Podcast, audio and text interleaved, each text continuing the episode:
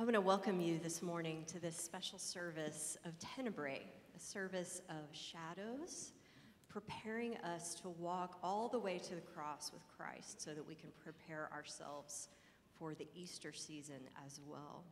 A couple of announcements as we ready ourselves for today. Um, one is at the end of this service, our service of daily Eucharist will happen in Fletcher Chapel and that'll be led by Dr. Jim Hampton. And if you'd like to participate in a service of Holy Communion, very brief today, following this service, you're welcome to follow uh, to Fletcher Chapel and participate in that service. Another is that over lunch today, there are representatives from the Global Methodist Church from the Eastern Texas Annual Conference who will be present in the lunchroom and would love to meet with any of you. You're welcome to join them for lunch. There will be designated tables near the salad bar, and then they have open appointments this afternoon for anyone that would like to meet with them. Today, as we enter into this service, you'll notice in your bulletin that you have the words to songs. Uh, those are there for us to meditate on and for you to truly think about and see what the choir is singing for us today. So, we'd invite you to uh, take time and take the bulletin with you today. Take this as a, a means of meditation for the next few weeks as we prepare for Holy Week and Easter. Our Holy Week here always begins a little early because next week is a week that we disperse to various places, um, and it's part of our reading week as well. So we begin this week really readying and preparing our hearts as this season of Lent escalates towards the end. Um, part of the service today is to let you know that the choir feels your appreciation and your participation, uh, but we won't have any applause between songs as we go today. This is a service of worship, and so we'll be giving glory to God in our hearts. And while the lyrics are found printed, there will be a song that you're invited to sing on, and I'm sure Danny Key will make that abundantly clear to us. And those lyrics will be found on the screens today.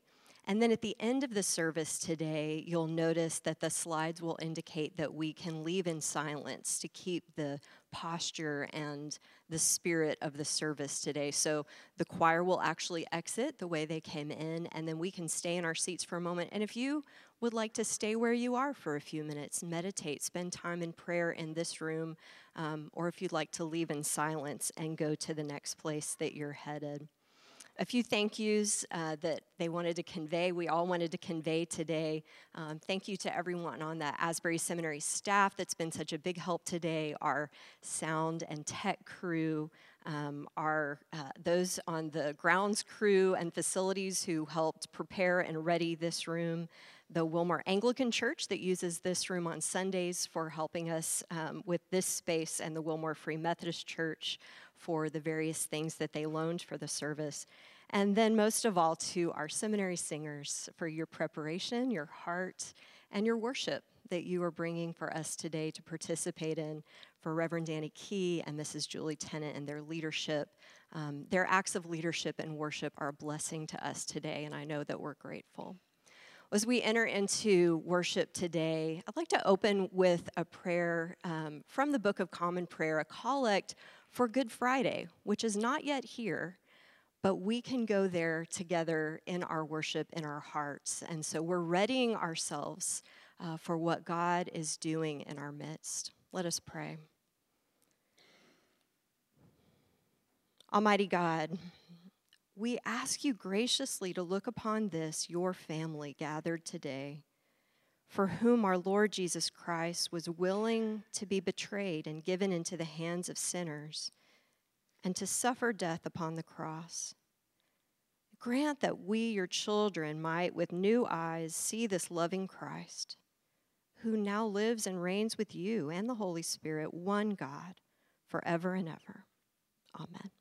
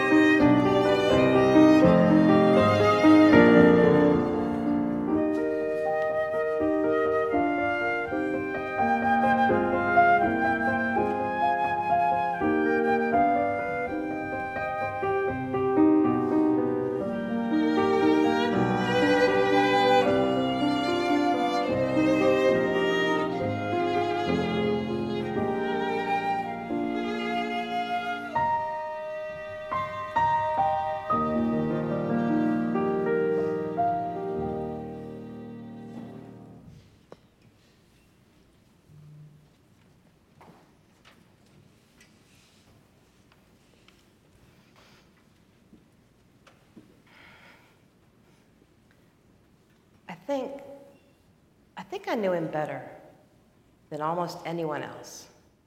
I mean, how could I not? I certainly knew him longer than anyone else on this earth. Over the past few years, people have asked me, How much did you know? Did you know he was who he says he is now? I certainly had some idea. Before he was born, the angel of the Lord said he was the Son of God, that he would be given the throne of the house of David. Um, when we presented him at the temple, as is the custom, I met this man named Simeon. He was a righteous man, and he had waited his whole life to meet the Messiah. He said to me, This child is destined for the falling and the rising of many in Israel, and to be a sign that will be opposed, so that the inner thoughts of many will be revealed. And, he said, and a sword will pierce your soul too. Even while he was there on the cross in so much pain, he was still thinking of others. I was there. I had been there from the very beginning. How could I let him be alone now? So many of his friends had abandoned him, but some of us, we were watching. My sister was with me, and some of his followers, Mary Magdalene and John. Jesus loved John. They were like brothers, and I was so glad because so many from our hometown had rejected him. Any mother will tell you, no matter how old your children are, it breaks your heart to see them in pain. But to think, he was thinking of me. He saw me there with John, and he said to him, He said to me, Woman, here is your son. And he said to John, Here is your mother. John took me into his own home after that. He didn't even need to think twice.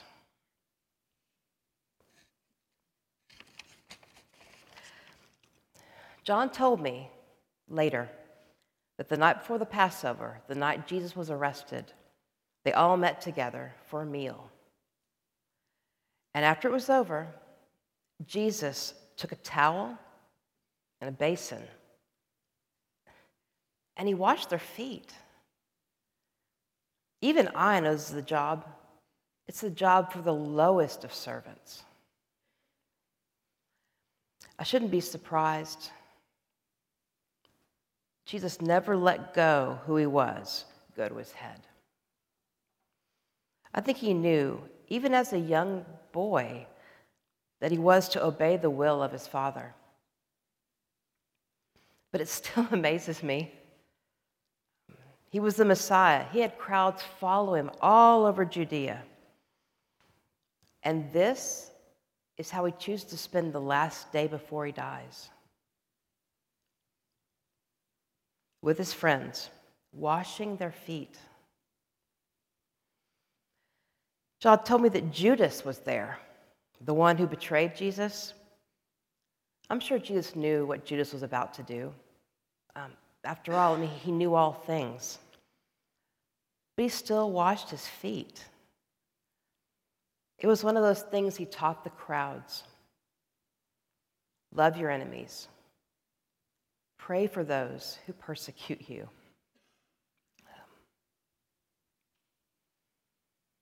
Even from the cross. He said, even from the cross, Father, forgive them for they don't know what they're doing. They do not know what they are doing. They didn't know who he was. But I did.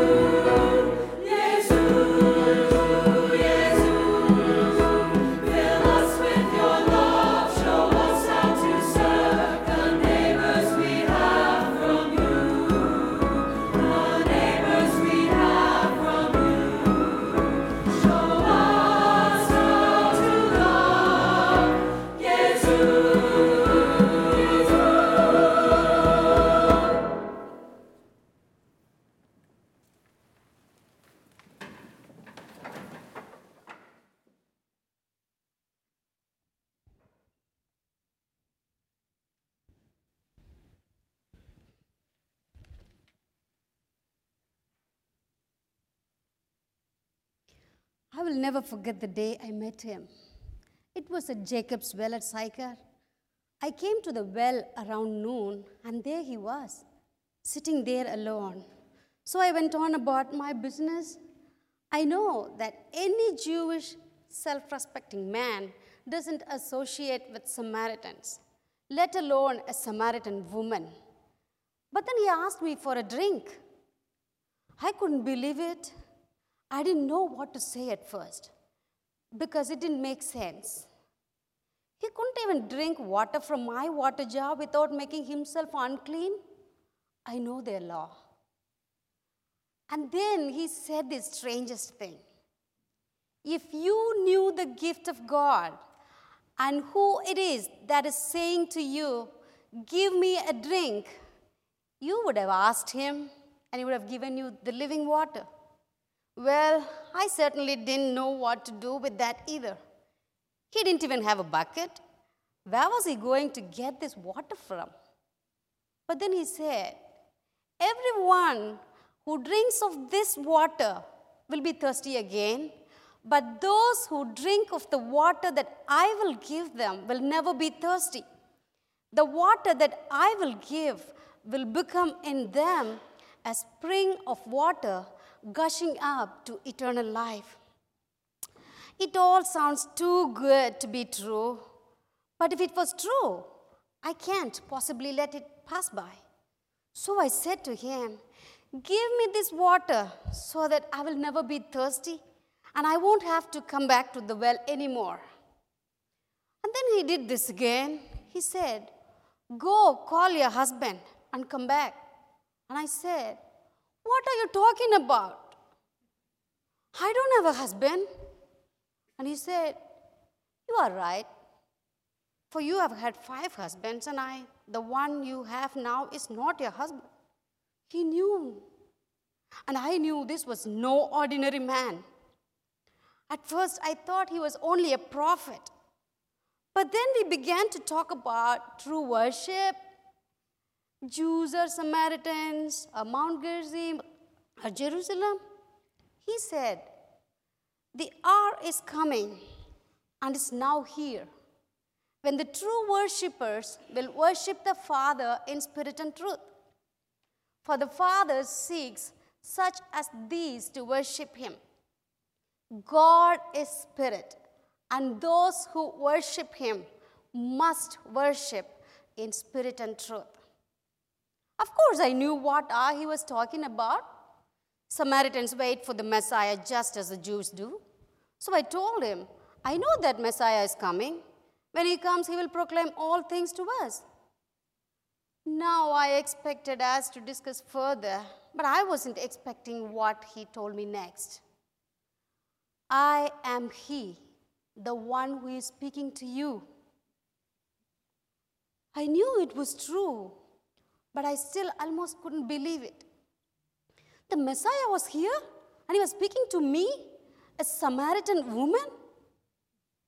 But all I could think to do was to go back home and tell everyone I could. He was the one we had been waiting for all these years, for generations. Of course, I had to tell everyone. I was in such a hurry, I left my water jar behind. but I didn't care. I ran into the town and told everyone who would listen Come and see a man who told me everything I have ever done. He can't be the Messiah, can he? And so many believed, they went to see for themselves. And they even invited him to stay with us for a few days. Who would imagine a Jewish man coming to stay in Samaria? But he is the Messiah. And everything is different now. So many more believed. After he left, they told me, It is no longer because what you said that we believe, for we have heard for ourselves, and we know that this is truly the Savior of the world.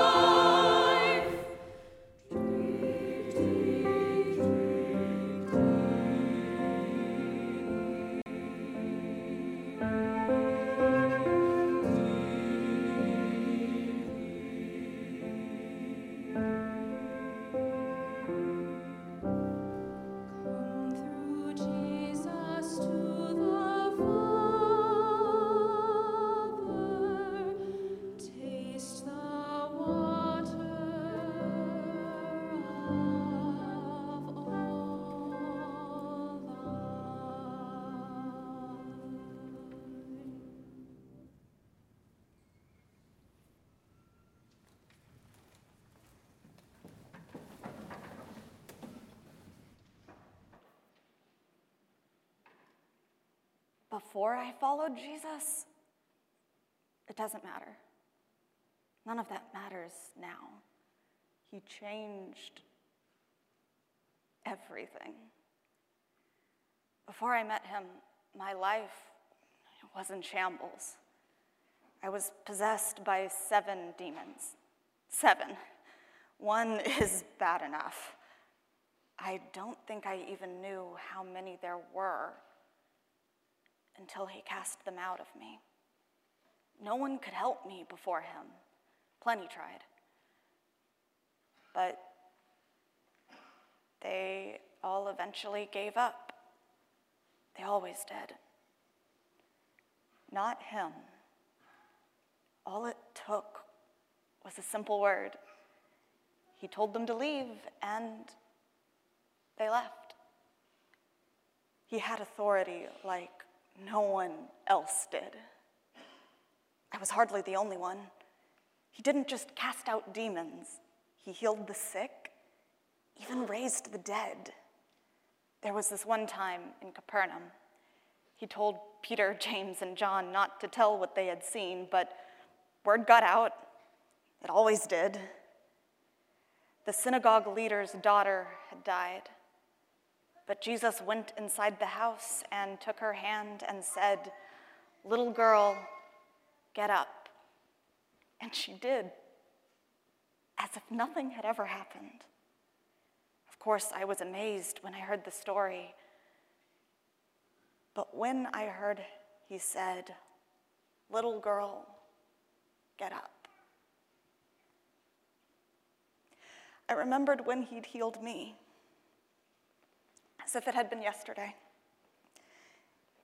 When he sent the demons away after they had possessed me for so long, I couldn't even stand. I collapsed to the ground. I was so weak. But he reached out his hand to me and helped me up. And he looked me in the eye and told me everything was going to be all right. I knew at that moment I would follow him to the ends of the earth. That's why I stayed until the end. He told us once that he was going to go to Jerusalem and suffer and die, but none of us really understood that he meant he would literally die. He spoke in stories and parables all the time. It's, it, we didn't know he was being serious. Then he said to us, If anyone wishes to come after me, let them deny themselves and take up their cross and follow me. I didn't exactly know what he was talking about then, but I certainly have a better idea now. It was one of his own disciples who betrayed him, Judas Iscariot. He, he had followed Jesus longer than I had. And I heard that all it took was 30 pieces of silver to hand him over to the high priests. How could he do that? He's not at all who I thought he was. But Jesus, Jesus was everything I thought he was, and more. When they brought him before the council, there were people making false claims about him, but he did not say a word against them. Then the high priest asked, Are you the Messiah, the Son of the Blessed One? Jesus said, I am. And you will see the Son of Man seated at the right hand of power and coming with the clouds of heaven.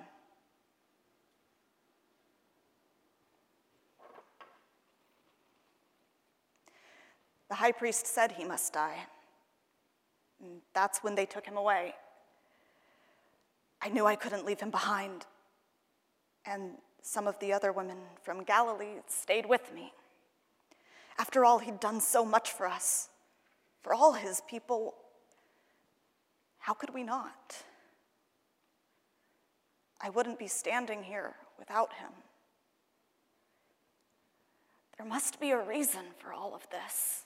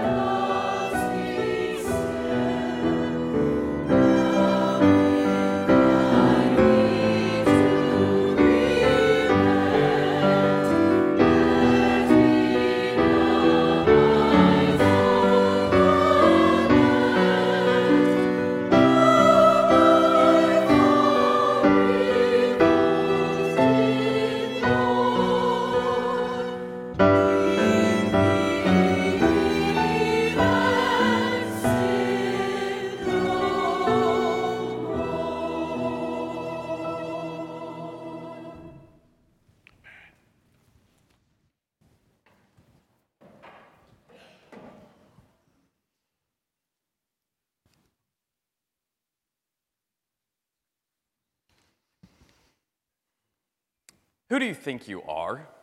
Jesus of Nazareth. No, really. I want to know. I, I can't seem to figure you out.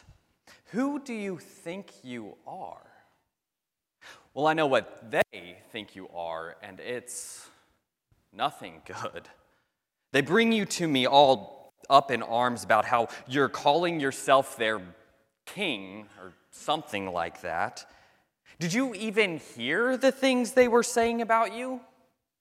You couldn't even defend yourself? And, and, what was all that about how they wouldn't even come into my headquarters? Something about being unclean.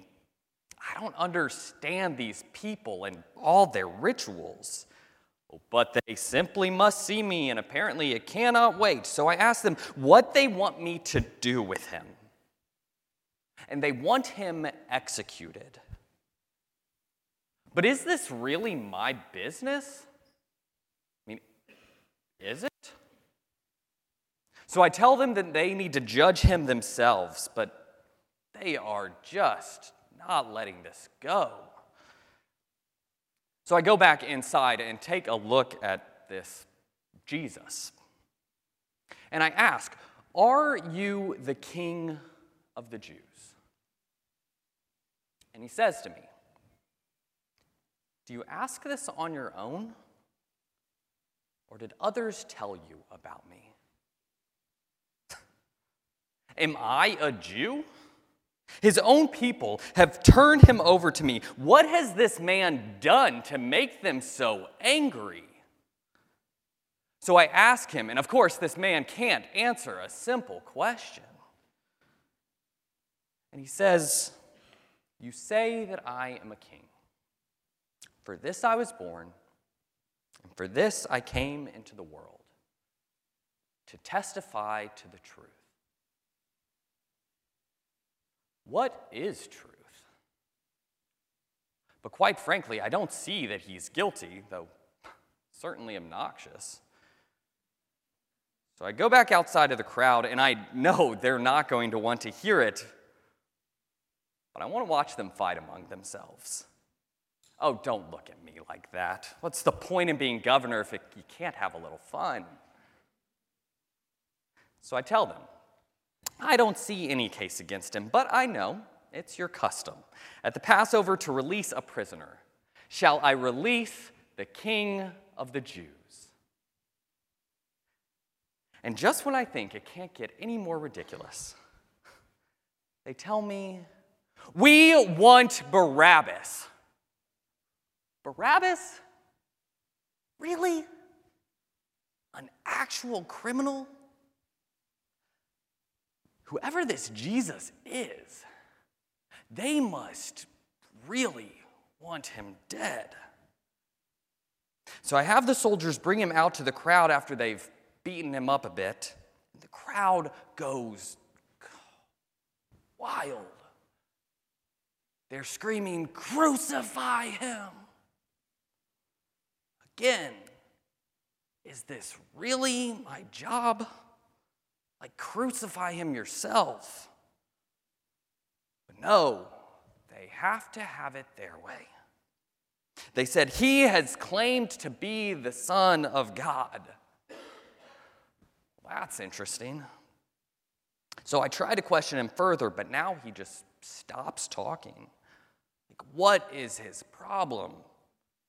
Didn't he know I have the power to kill him or let him go? But of course, he's got an answer for that too. You could have no power at all against me unless it had been given to you from above. You know, I, I was really ready to let him go. This crowd, they're insufferable. Their audacity, they accuse me of speaking against Caesar. Oh, how dare they! There are so many of them, and I have to think about myself at some point. So I handed him over to be crucified.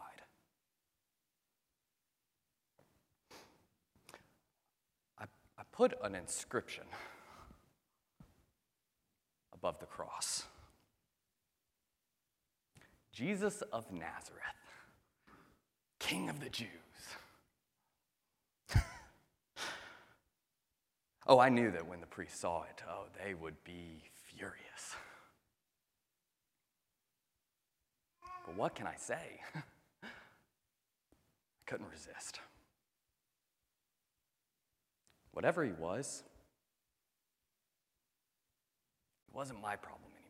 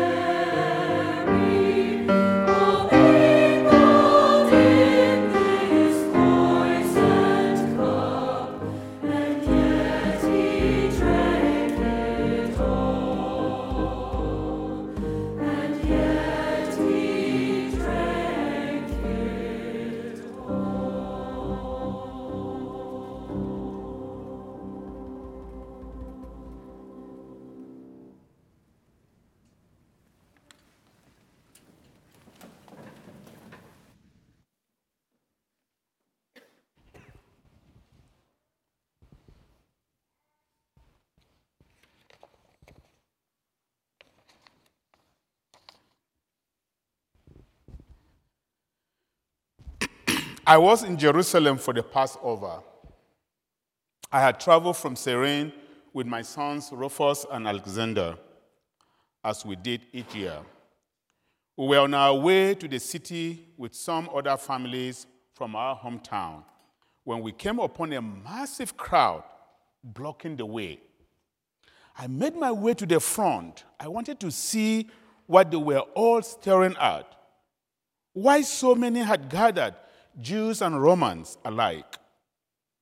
That's when I saw the soldiers coming up the road with a prisoner behind them.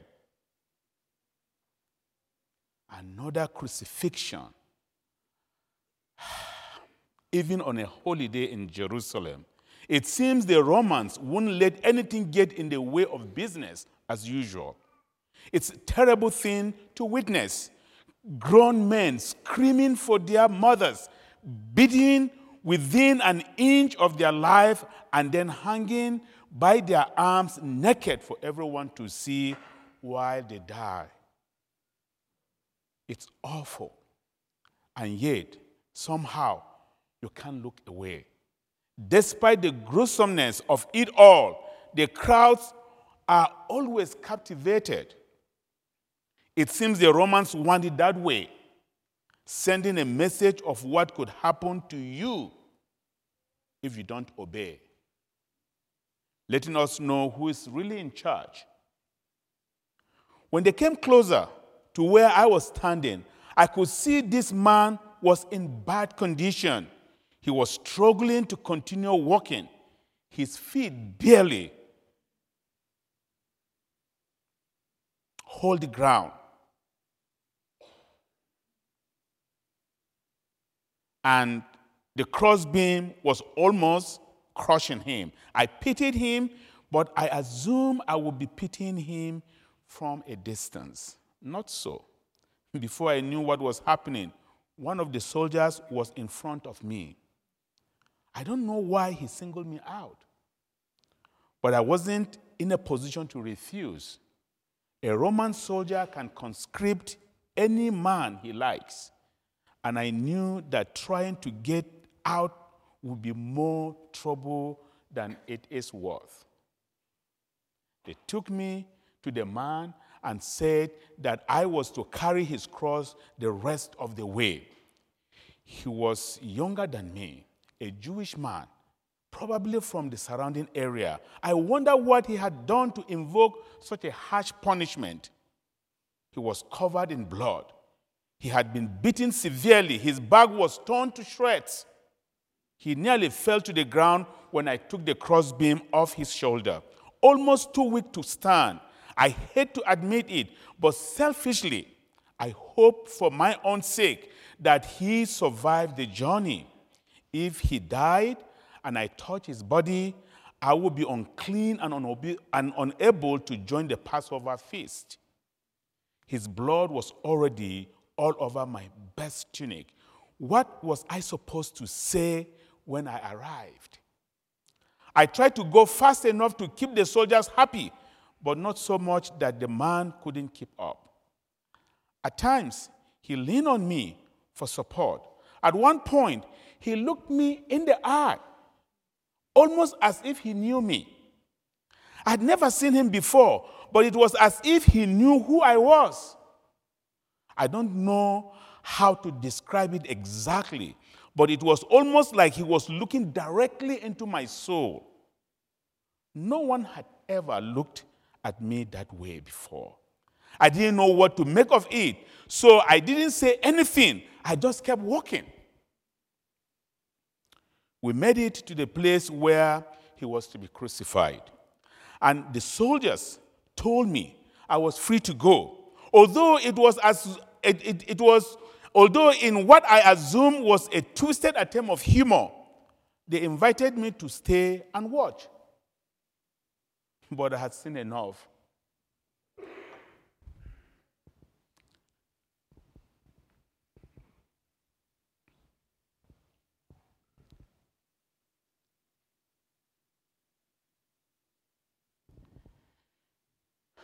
It will be a long time before I can forget.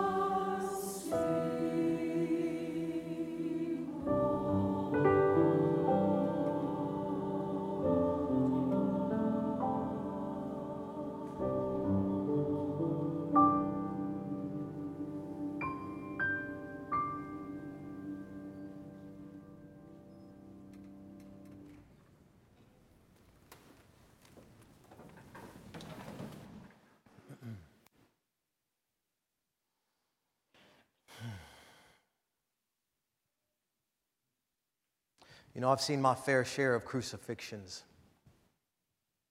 I've probably seen a lot of people's fair share of crucifixions. You know, I've been doing this for a long time. It's not a pleasant job to do, but there are worse assignments for a soldier. Not much surprises me anymore. I've seen everything.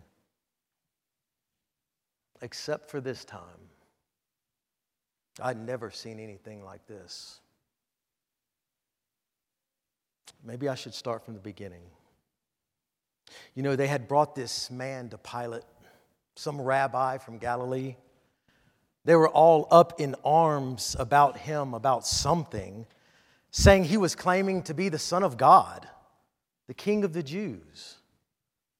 Whatever it was, they wanted him crucified. And there was already a bigger crowd in the city than usual.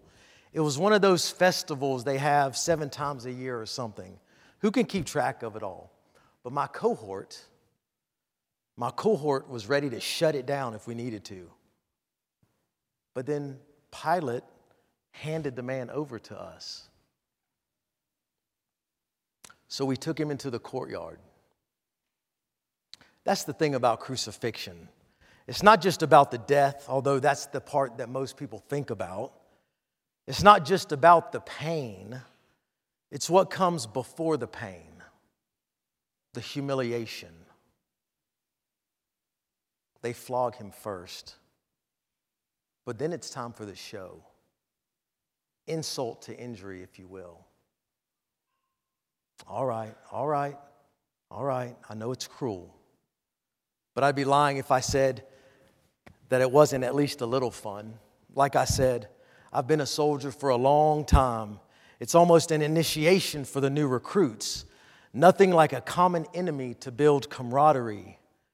It's what they told me when I was put in charge of this cohort. Keep your people happy, let them blow off some steam, and there will be less dissension in the ranks.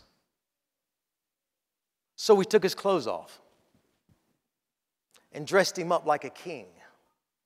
We put a red robe on him made a crown of thorns and put a reed in his hand. Hail, the King of the Jews!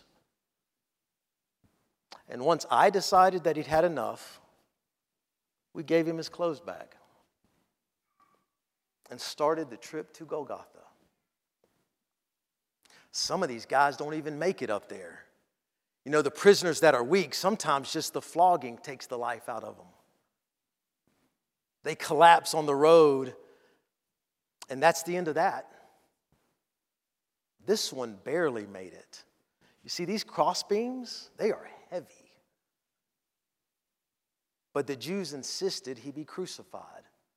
And if there was one thing I didn't want, it was a riot. So one of my officers found a bystander and conscripted him right there. I'm sure he wasn't thrilled about it, you know, but it's hard to argue with a man with a sword. There were two others we crucified with him. We put the rabbi right in the middle between them and watched them taunt him for a while. I was there with three of my officers, and we knew he had some time to kill, pardon the expression. That's the point of crucifixion. It's slow, it's an agonizing death. They can't breathe while they're hanging there from their arms. So they have to push up with their feet just to get enough breath. Eventually, they don't have the strength anymore, and the life just gets squeezed out of them. Meanwhile, the crowd keeps yelling things at him like, You who would destroy the temple and build it in three days, save yourself. If you are the Son of God, come down from the cross. He saved others, he cannot save himself. He is the King of Israel. Let him come down from the cross now, and we will believe in him. He trusts in God.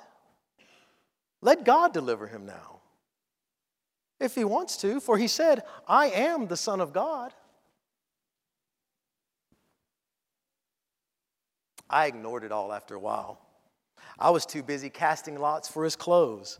There was this one really nice tunic, one piece of material woven from the top to the bottom. It, would, it wouldn't fit me, um, but I thought I might be able to sell it. Maybe one of his, you know, who are they, the followers? Maybe one of his followers would buy it. But then strange things started to happen. It was only noon, but it suddenly got dark. And it stayed dark for a few hours. Then the man yelled out, Eli, Eli, lima sabachthani. The crowd thought he was calling for somebody named Elijah. Maybe they couldn't hear him from far away, but I was right there. So I could hear every word. It means, My God, my God, why have you forsaken me? And that's when he did something nobody ever does. He gave up. He gave up. Most of these men being crucified fight to the end. Some of them last for days up there.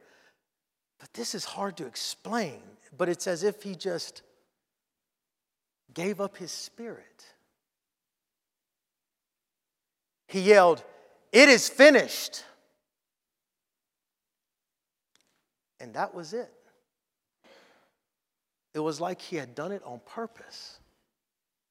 Who does that? And just when I thought I'd seen everything, there was an earthquake of all things. And there was no denying it. The whole earth shook. Tombs broke open. I even heard that the curtain of the Jews' temple was torn in two. Man, I can't describe it.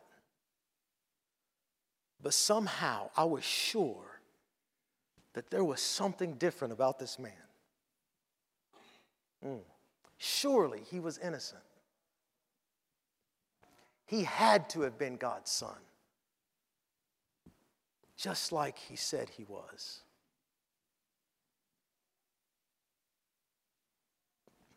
But there's one thing that I just do not understand. If he is the Son of God, hmm, then why did it have to end like this?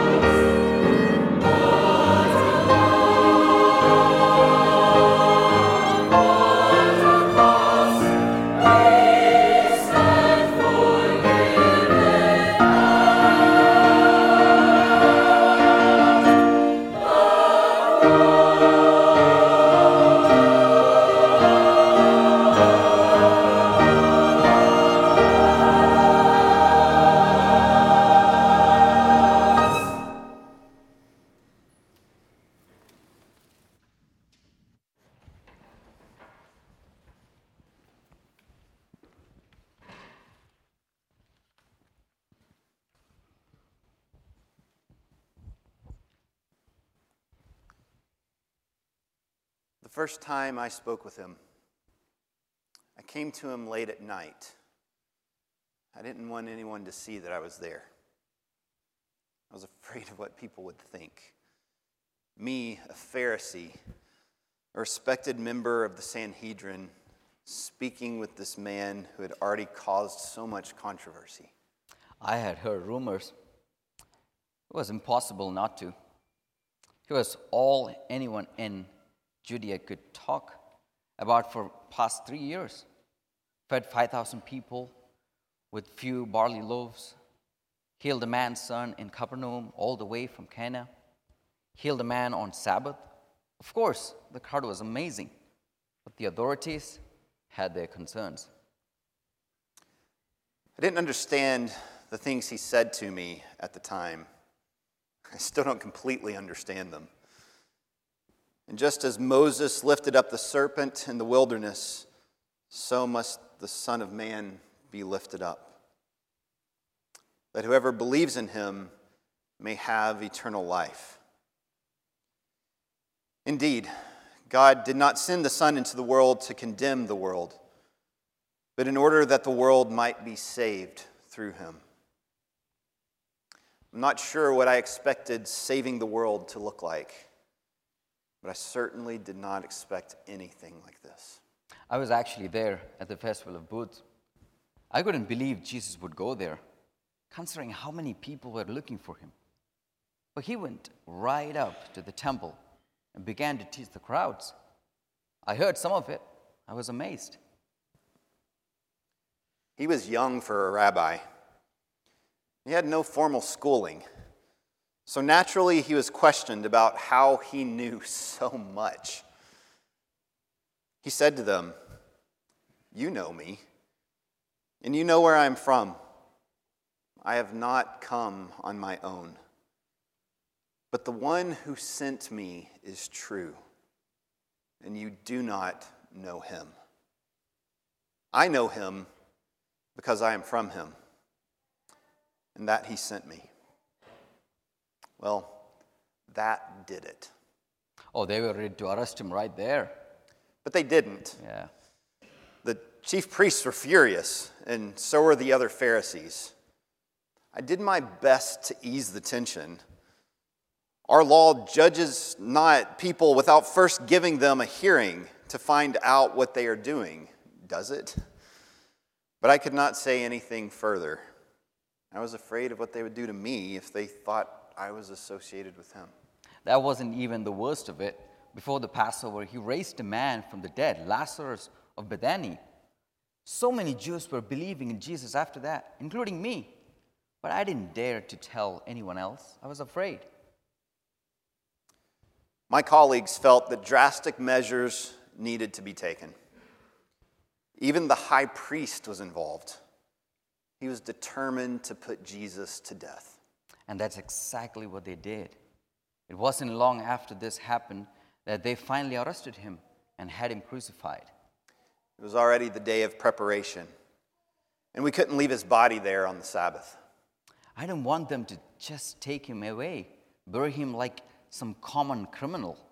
So I went to Pilate and asked if I could take his body. There was a tomb nearby a garden that was owned by my family. No one had ever been buried there before. I couldn't follow him closely while he was alive, but at least I could be there at the end. I brought myrrh and aloes so we could wrap his body in linen according to the customs. He was a Jew, after all. How could we not give him the dignity of a proper Jewish burial? Some women were there as well, followers of his from Galilee. We rolled a stone in front of the entrance to the tomb. By that time, it was nearly sundown. We had to go home before the Sabbath began. And as we were leaving the garden, I couldn't help but think of something I had studied in the scroll of the prophet Isaiah.